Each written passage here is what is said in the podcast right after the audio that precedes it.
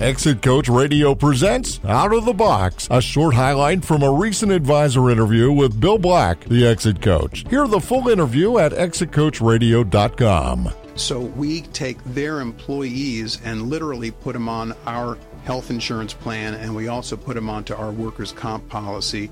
So we are now. Um, I think we're the fifth or sixth largest client of United Healthcare, for instance. We have about 200,000 uh, employees and their dependents on our health insurance plan, uh, and that really brings economies of scale into it. Typically, if a client uh, is working with us, they're going to find that their benefits cost is going to go down and the quality of their benefits is going to go up. That's a really big part.